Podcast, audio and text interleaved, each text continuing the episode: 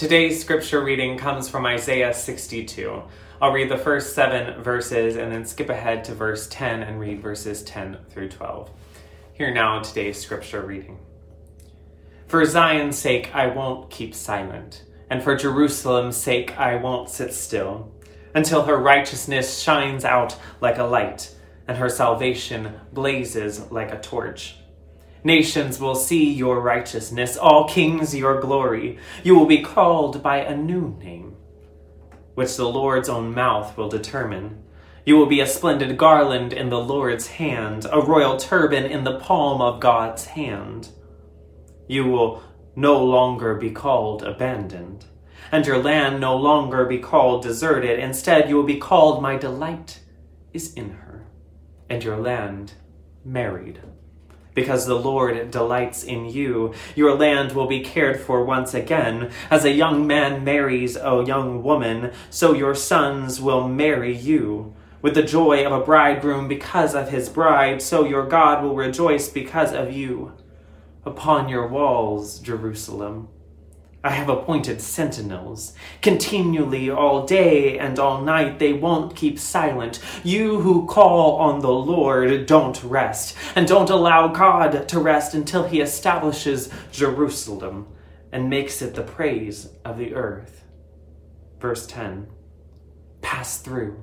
Pass through the gates, prepare the way for the people, build, build the road, clear away the stones, raise up a signal for the peoples. This is what the Lord announced to the earth's distant regions. Say to daughter Zion, Look, your deliverer arrives, bringing reward and payment. They will be called the holy people, redeemed by the Lord, and you will be called sought after, a city that is not abandoned. This is the word of God for us, the people of God. Thanks be to God. Today, on this snowy Martin Luther King Jr. weekend, as I mentioned earlier, we will continue in our training season, moving forward to get faith fit and faith healthy. The first week, like all beginnings to any new workout regimen or any new gym membership, we had our orientation day we were reminded to lift our eyes to the Lord and the glory of how the glory of the Lord rises upon each of us. And last week, we celebrated the baptism of our Lord Sunday. And we were reminded to hydrate, hydrate, hydrate to continually return to the living water of God for sustenance, for nourishment and restoration. And this week we're considering, though, what happens when we hit a wall. Not literally, hopefully, but figuratively, metaphorically. When motivation wanes and it feels like we cannot take a step forward in faith. We've all been there, right? Physically. You know what I'm talking about. We've signed up for a workout class, we've entered a road race, and we know we should get out there and go run or exercise, but we cannot find the inner strength to get out of bed, to put on those tennis shoes, to find the studio or the pavement. It's been a long week and we're just tired and we don't want to do that today. We know all the reasons we should do it, right? We would feel good afterwards. We'd lose some calories. We'd be a step closer to our ideal body weight, but getting there is the problem. There's comfort in the bed. Or maybe we're actually started already. We're in that hour long class, we're out on that three mile route, and we're halfway done. And we've started out strong, but now we're not sure if we can take another step. It's so painful, our calves ache, we're short of breath. But what should we do? We know we should finish proud. Our relatives would be proud of us. We would be proud of ourselves. But sometimes it seems much easier to just turn back than to push on. After all, we know where we've come from and we've only got a glimpse of where we're headed. Faith and the Christian journey of discipleship can be a lot like this at times as well, right? Sometimes it can feel like another task on our to do list to attend and to engage in worship, to join a small group, to donate and participate and friends at the front door, to build an accountability community. It's easier to stay in our beds, more comfortable, enjoyable to go to brunch, less difficult to just keep our mouth shut than to face injustices head on. Or maybe we've been hurt by the church. We don't really love what we've been told about God, and so we're disinterested, and it seems like a, a lot of problems would be caused if we moved forward in faith. We either know the comfort of our current situation and don't want to disturb that or alter that, or we know the discomfort in our life and blame it on God maybe and, and don't want to go on anymore. But either way, despite the circumstances, the question becomes how do we still move forward in faith? How do we see that the benefits of moving forward in faith outweigh the consequences of quitting? How do we remain in faith even when it gets hard and when we don't want to? This is the question for us today. But lucky for us, the prophet Isaiah seems to have a few answers. This portion of Isaiah Chapter 62 is part of what is often referred to as biblical by biblical scholars as third Isaiah. Because it appears to be written in a different time and to a different set of people than other parts of the book. The first part of Isaiah is written, you see, to a rebellious and corrupt people in Jerusalem who are concerned about God's coming judgment and on them and their greediness. And Isaiah talks about this and how he predicts how Assyria and Babylon, because of their actions, are going to come and conquer Israel and Judah and bring about exile, going to lead them into exile and what he prophesies eventually does come true. And so, second Isaiah chapters 40 through 55 appear to be written during or immediately after this exilic period. And the prophet proclaims God's intentions to bring about defeat of the Babylons and return to those in exile. And eventually, this does happen. Third Isaiah, the portion of the book which scholars call post exilic, after the exile, chapters 56 through 66. What we're talking about today, this is realized. People are returning to Jerusalem, and you'd think it would all be great news, but things aren't all hunky dory. Judah and Jerusalem are not as they had left it, they are in ruins. And they are not the people who left Jerusalem and Judah. They are a people who have seen some things now. They have experienced some things. Things have made them tired. Things have made them disinterested in faith. They have experienced oppression and hardship. They have experienced abuse and neglect, and they, they wonder if God cares, and they don't know how to keep moving forward in faith. Quitting seems easier. Is that relatable to any of you? Long tired of this pandemic? Long tired of uh, a socioeconomic condition? Long tired of seeing poverty or experiencing poverty? Long tired of racism? Long tired of sexism? Long tired of homophobia in the church and the world? And you just quitting sometimes feels easier. But Isaiah says we can't. Isaiah encourages the Israelites here, as he encourages us today to not give up. But why? Why should we not give up? It's for Zion's sake. For Jerusalem's sake, we cannot keep silent and we cannot rest. It's that opening that is so key to me. He reminds God's people first what happens when they give up. the easiest way to keep going or to move forward into faith is to remember what's at stake when we quit. He harks back to the previous chapter, chapter 61, and he implies that the justice that God promised then liberty for the captives, binding up the brokenhearted, the release the prisoners, all these things that we've talked about earlier or later at the end of last year that Jesus talks about in Luke 4 will not happen if we do not keep them on track. If we do not stay on top of God's word, we do not put in the work and continue the race. For Zion's sake, for Jerusalem's sake, if we want to see justice, You've got to keep the issues where they're supposed to be in front of God and in front of God's people. If you don't cross the finish line, you'll never receive the reward.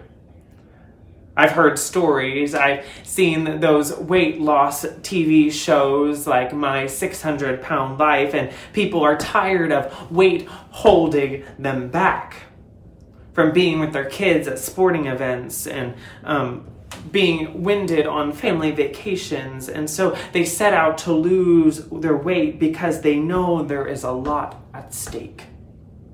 Love, family, abundant life, justice, liberty, freedom. It's the same with faith. It's the same with the Christian journey. There is a lot at stake, my friends, if we quit. Life, health, love, joy.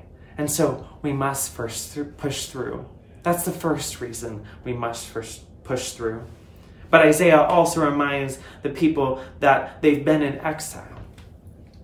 The land termed forsaken, the land termed desolate. Did you hear those words? Sometimes the best motivation for moving forward, if we don't remember what's at stake, is remembering where we've been. I've come this far, I'm not turning back now. I felt this one particularly recently as I closing up my studies in a master's of divinity just so I can serve the church and the United Methodist Church better. But it's a lot of work. It's a lot of writing. It's a lot of reading. It's a lot after a long day's working at the church, um, going to classes all day. And I can't deny, it's sometimes crossed my mind that maybe I could just quit. But then I think I've completed two and a half years of study already. I've got one semester left. I've come this far, and there's no turning back now. Think about today where God has carried you personally, where God has brought you and your family and your ancestors, how you've made it to this place, to this scream, to this spirit of worship today. If God brought you this far, no use quitting on God now. There's a lot at stake, and God has gotten you this far. Push through. Lastly, Isaiah reminds us that we can push through because we've trained for this. This kind of endurance, this ability to persevere, will not happen overnight. It takes repetition, it takes practice, it takes building habits. Pass through, pass through the gates. Prepare the way for the people. Build, build, he says again, the road. Clear away those stones. The life of faith is not a sprint, but a marathon. It takes training. Maybe walking a mile at first, reading a parable of Jesus, then jogging two, tackling Luke and Acts. You can do it. And then maybe you get brave and you go for five miles. You join a church, Bible study, or small group on the prophet Isaiah, perhaps. Or you start serving at friends at the front door, and before long you're up to 10 to 15 miles, having accepted a leadership role in the church and studying semester long disciple Bible study courses, and now maybe leading the missions team. You've built up those faith muscles, your faith endurance, and so when the doubts come and the hardships happen, they will happen. You remember you're not alone. God has been there for people with doubts before, and you know the stories of Moses and David and Ruth and Esther and Paul. And if you forget your own strength, you've set up a system of reminders as well. A system and friends and peers to keep you focused, to keep you going. Did you catch that? Upon the walls of Jerusalem, the prophet writes, I posted sentinels all day and all night to never remain silent, to be a reminder, to be an accountability partner with you, to push you through. The most physically fit people I know do not work out alone. They either go with a friend or a partner to the gym, or they hire a personal trainer or participate in a group fitness class or join a running club. They do this because it's easier to keep going when they have accountability, when there is cheerleaders there for you just to say, yes, you can do one more rep, one more set, push through. You got this hill. You can keep going. The same is true with faith. The most spiritually healthy people have accountability groups. They participate in small groups. They have close circles of friends that encourage them in the midst of doubts and loneliness, personal and emotional turmoil. Do you have this? They remind them of, of their faith training that they've had and their ability to keep moving forward. Remember what's at stake. Remember how far you've come. Remember you've trained for this, and you'll have friends supporting you along the way. That's how you push through. I will conclude by saying, I would be remiss if I didn't, that few in recent history have embodied this kind of perseverance and faith fitness. The prophet Isaiah articulates, Christ embodies, and that we are called to live out more and the Reverend Dr. Martin Luther King Jr., whom we honor this weekend. He knew what the prophet was speaking about here.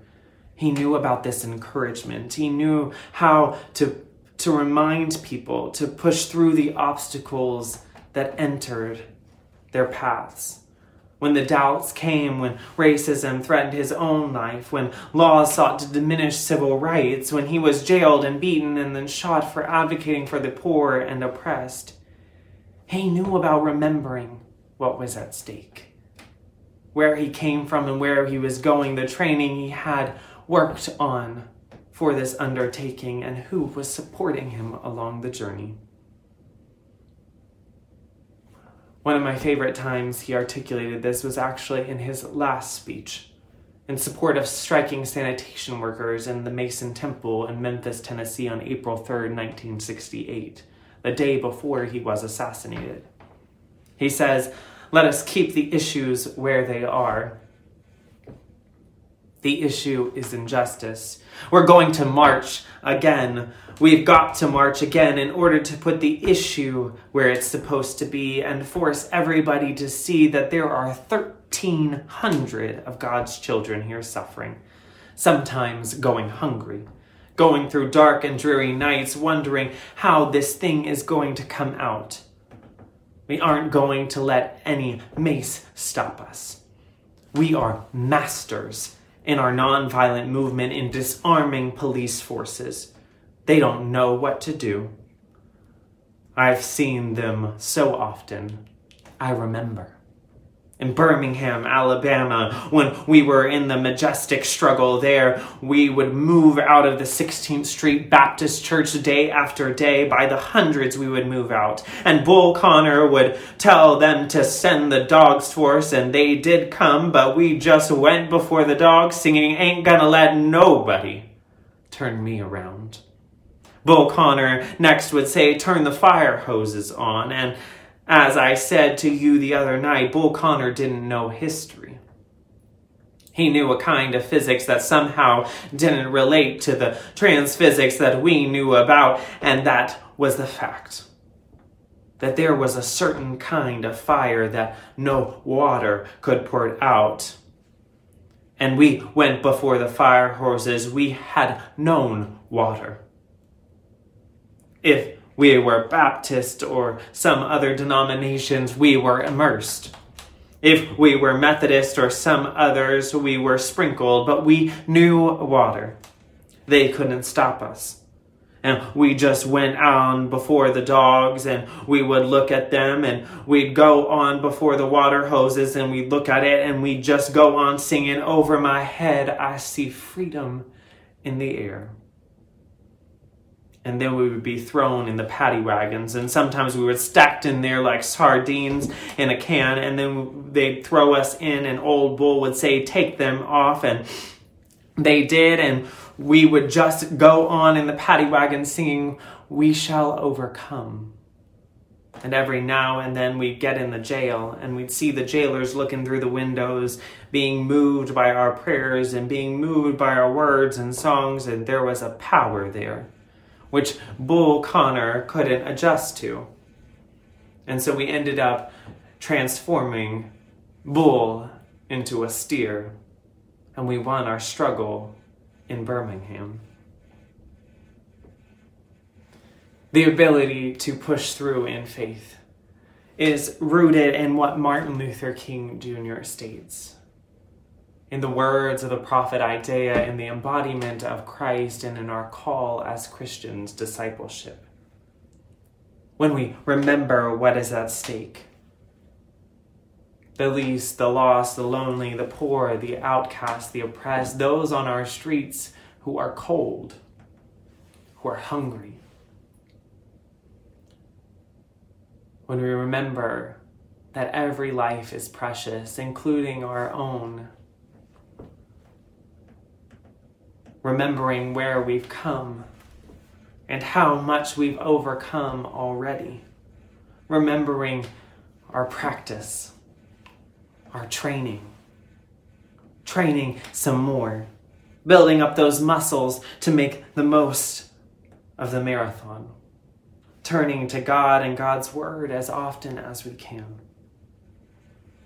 and finding that team, that team to support us along the journey sentinels on the roof that can sing day and night. Salvation is coming, I promise. One more rep, one more lift.